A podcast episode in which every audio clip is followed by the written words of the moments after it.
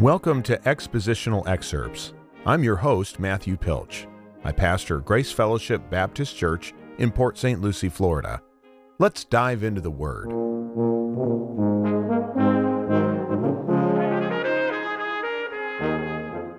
In today's episode, we will be picking up our discussion of 1 Timothy 2 1 to 7, and we're jumping into verse 6 here. Probably get through verses 6 and 7 today. This is talking about gospel driven prayer, or we could look at this being the gospel saturated life as seen through prayer. In first, uh, the first verse and the first part of verse two, we saw the command to pray.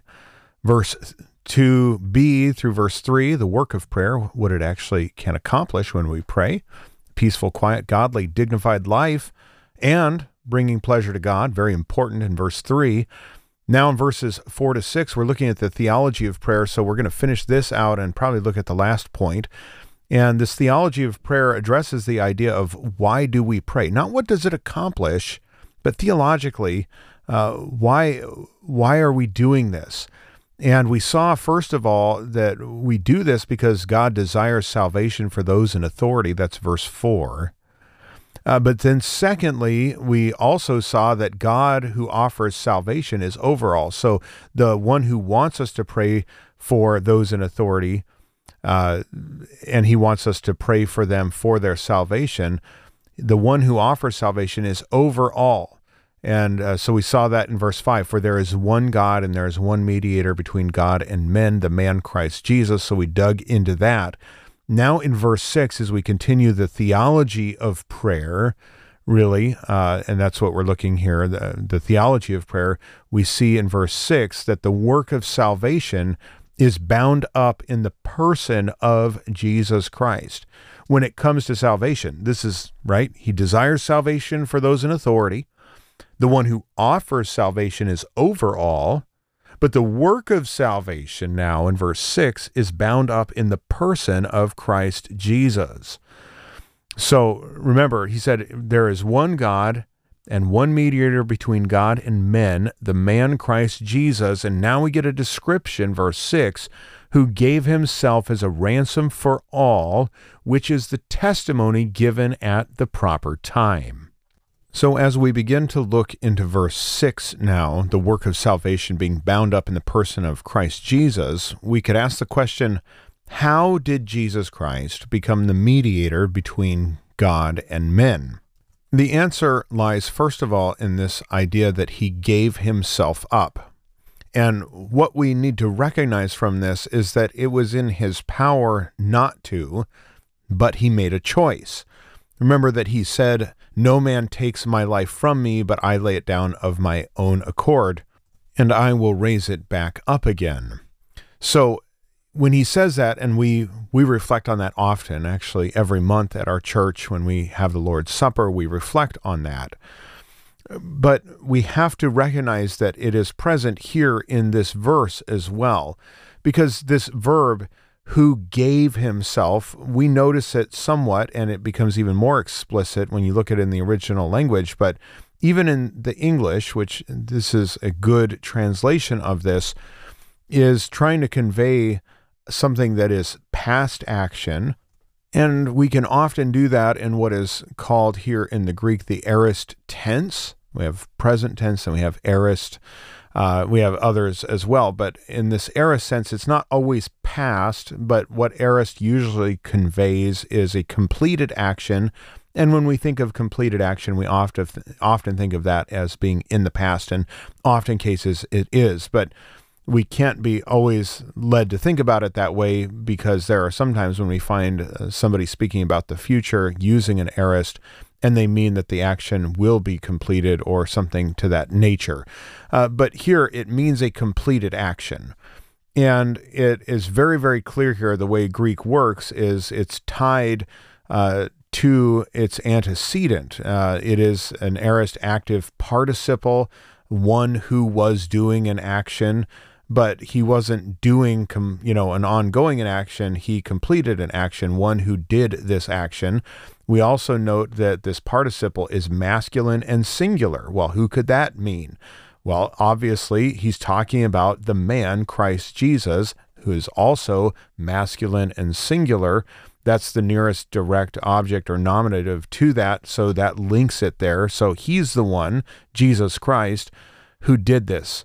Now, it says that he gave himself.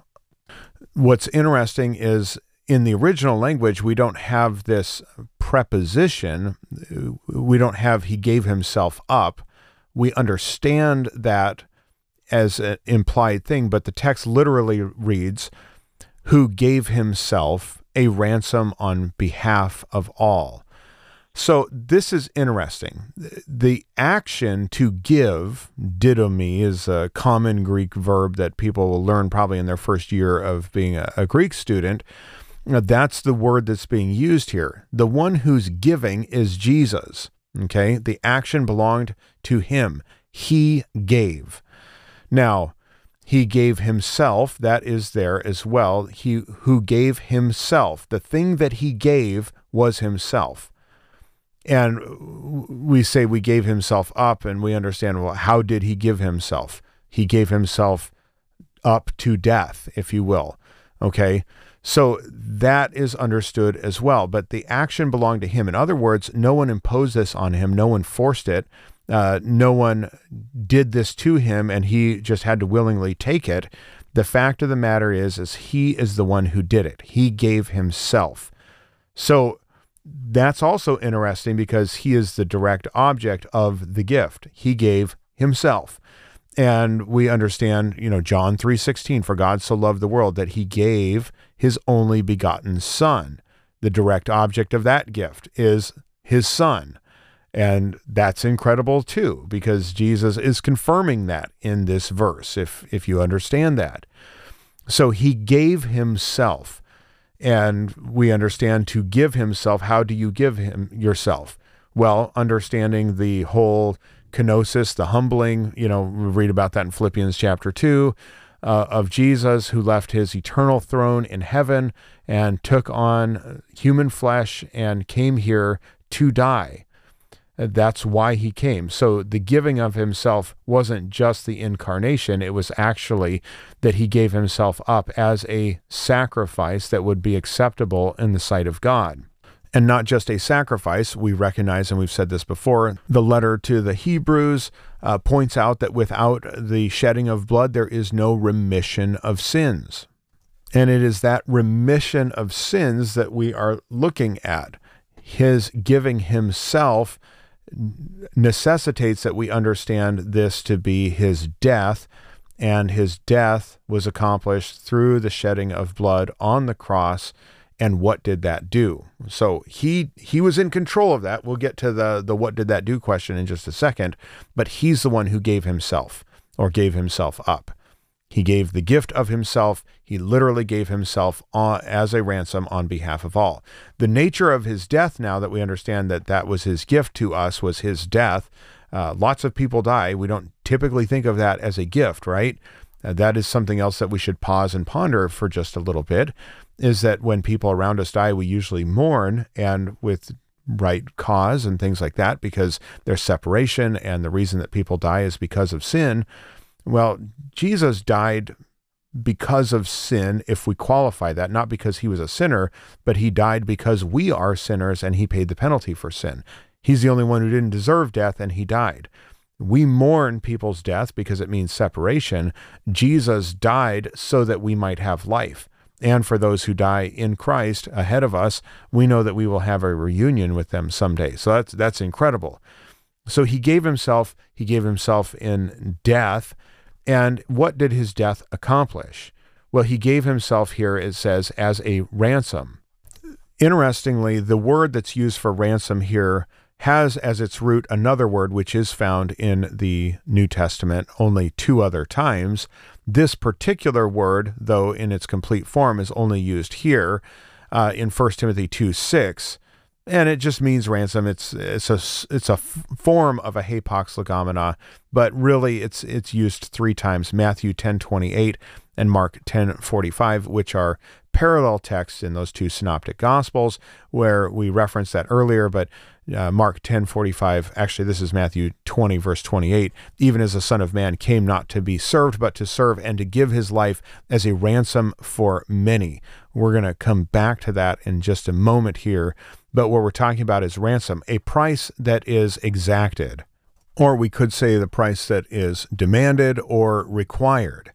In other words, there is a ransom price on our soul because we have an infinite price on our soul because of sin then it's going to take an infinite payment. We can't make that payment because we are, by definition, mortal and we're not eternal. But sin, by its nature, because it is against an eternal God, the eternal God is eternal in nature. That's why we can never do anything to atone for our own sin. And so the price that is on our head because of our sin is really a ransom price. If if we're going to have that paid for and since we can't pay for it ourselves, if somebody else is going to come along and do that, well, that's what he did. In other words, and even in saying that it is a ransom means that this isn't something that he had to do, it's something that he chose to do on our behalf. Very incredible, right? When we think about that. So, this Jesus, who is the mediator between God and men, he is a man. We talked about that hypostatic union before. And what he did is to give himself. He gave the gift of himself. And when he did that, his death worked as a ransom to pay a price. Incredible. Now, that also leads us to a discussion about the extent of his work. This gets deep into the weeds, and I'm going to leave it at this uh, only from the standpoint that it it gets uh, addressed in other areas of Scripture in a much deeper fashion. Uh, so when we think about all, we already touched on the fact that all doesn't always mean everybody without distinction. Okay. The context of this passage is for kings and all who are in high positions. But what it has to mean at its bare minimum is that what Christ accomplished on the cross was at the very least sufficient to cover everybody's sin. And by everybody there, we mean everybody without distinction when we talk about the sufficiency. The efficacy of it uh, does it actually cover everyone's sin? That is the big debate. But when it comes to kings and people who are in high places, what Christ accomplished on the cross covers and reaches even to them. J.N.D. Kelly pointed out in his uh, commentary on the pastoral epistles, he says this is a free version of Christ's own statement, and he references here Mark 10:45, which we just talked about, the Son of Man who came not to serve but to uh, to be served, but to serve and to give his life as a ransom for many. Both Matthew's version in Matthew 10:28 and Mark's version have it the same exact way that he gave himself as a ransom for many. And there the, the term is distinctly different. Here it is all, there it is polus, which is many. Uh, and and it is a different word. So it's an adaptation, or as J.N.D. Kelly says, a free version of that. And and he goes on to say, since Paul is not setting out a theory of the atonement of his own, but citing what has become a theological cliche, he says it is fruitless to speculate about the complex of ideas lying behind it. The important words for him were for all. It is the fact that Christ died for all men without any kind of favoritism. That's what he's aiming at here. That makes it obligatory for Christians to pay, uh, pray for them all without distinction.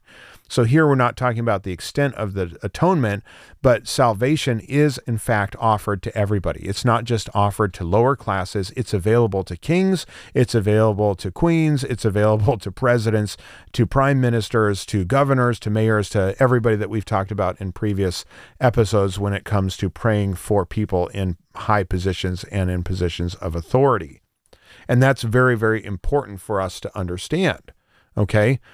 Because he did this and because salvation is possible for them, that is why we pray for them. In other words, there was no group of person that was excluded when Christ accomplished what he did at the cross in making salvation uh, available to all, even though we know not everybody's going to believe. But we have been tasked, right? Mark's version of the Great Commission is what in Mark 16 go into the world and preach the gospel to every creature. Preach the gospel. What's the gospel? You need to be saved. You need to believe in Jesus Christ, right? We go, and it doesn't mean every creature, as in like dogs and cats and cows and wolves and bald eagles and all those things and the ants on the ground. No, uh, what he's talking about is taking the gospel to those who are image bearers and who need to be redeemed. And so we go and we preach the gospel to every person. Well, that means that if we preach the gospel to every person, we don't have the power to know who's going to believe. And we also know from scripture that that decision was made in eternity past. But at the same point, because we don't know those things, we have a duty to go out and proclaim the gospel. And we believe that in doing so, we scatter the seed, which is the word of God, far and wide. And if it happens to land before kings and people in high places, they have an opportunity to believe. and that's incredible. Okay. So that's what we're talking about here. Who gave himself as a ransom for all. And then he goes on and finishes and says, which is the testimony given at the proper time. Now, this is interesting. I think we have to understand this in context. The testimony given at a proper time means that when we have the opportunity to declare the gospel, not just pray for these people for their salvation, but we may have the opportunity to present the gospel to people who are in high places of authority. We pray for kings, we pray for presidents, we pray for people in high positions. Sometimes we are given an audience with them.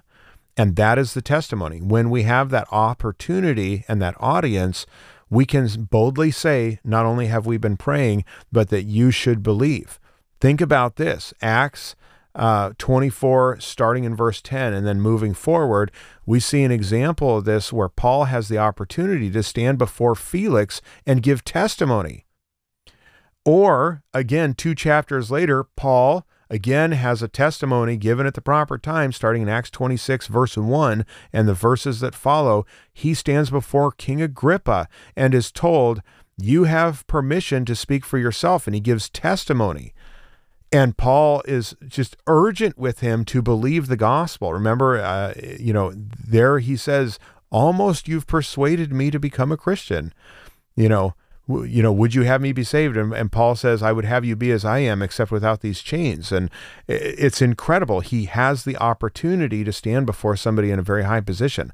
Listen, if they die apart from Christ, then the best thing they will have ever experienced for all eternity will be that one temporary moment on earth, which is, we know, the entire life that we live on this earth is just a mist that's here for a little while and vanishes away. That's all they're going to get. That's the only good. And so we might look at people who live the high life and have all the nice things that money can afford and power and authority can afford. If they die apart from Christ, they die with nothing. If we have nothing in this world, but we have Christ, then we have everything. And so that's why we pray for people. Uh, and that's really incredible. So the work of salvation is bound up in the person of Christ uh, Jesus. He's the only one who did this. He gave himself as a ransom, a payment for the souls of men. And that's the testimony that we have the opportunity to give. And by the way, we don't just wait for that opportunity before princes and kings and people who are in high positions. We want that opportunity all the time. People coming into your home, uh, people that you meet at the grocery store, people that you meet in the doctor's office, at the park, uh, wherever it is.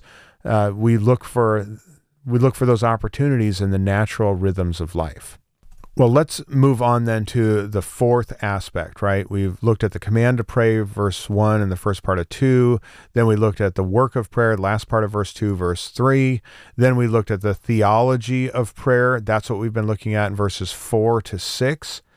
And now we want to consider, lastly, here in these last uh, couple of minutes of this episode, the apostle of prayer. We already mentioned that Paul is saying this, and he's already had opportunities, probably as he's writing to Timothy, to do a couple of the things that are recorded for us in the book of Acts, which is why he makes this statement. But who is this apostle of prayer? He says this For this I was appointed a preacher and an apostle. I am telling the truth, I am not lying, a teacher of the Gentiles in faith and truth. The apostle of prayer. For this, what's this? Well, it's the ministry of prayer that he's just articulated, that he is commended to Timothy and, in fact, to all the church. Uh, he is not commanding others to do that which he doesn't do, but he does this. He's been appointed this, right, uh, to this end for this ministry of prayer. Secondly, I was appointed. Paul received his commission directly from God, but as a pattern to the church. Okay. So Paul's education, his appointment to that office of apostle was very different uh, than the rest, and it happened as one out of out of time that he talks about. Uh, but it, it happened nonetheless. He was appointed directly commissioned by Jesus Christ, and he says this: "I was appointed a preacher." Interesting title here, say or kerux, uh, to use it in its nominative form. It is one of the more prominent words when we talk about the the articulation of the gospel, and especially those who hold the office of pastor. Uh, this isn't pastor as in shepherd here, but it is one who proclaims the word of God and proclaims the gospel to declare it boldly. That's what he's talking about, being a preacher. Interestingly, Paul is not the only one who does that. Obviously, pastors who have a duty to not only shepherd or be a, and function as an under shepherd to a local congregation, they have a duty to be apt to teach, as we'll get into uh, in the next chapter.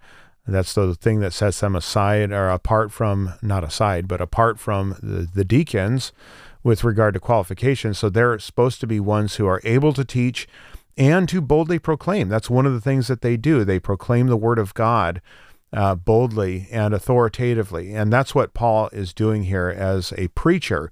Not only is he a, a preacher, but an apostle and a sent one. And we've had this discussion before, so we won't go deep into this, but we're not talking about in the general sense apostolos, in which we are all sent ones, little a apostles, but he's actually talking about the office there.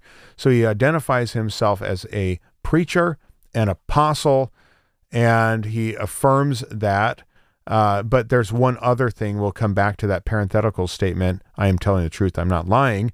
Uh, that statement there. But there's a third aspect. He is appointed as a preacher to boldly proclaim, an apostle directly sent, commissioned by God, and a teacher. A teacher. A teacher of who?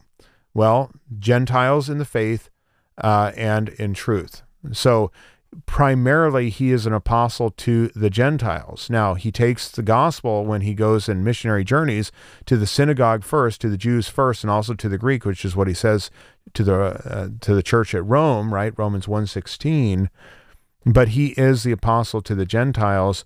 In other words, what he's showing is that the gospel is for everybody.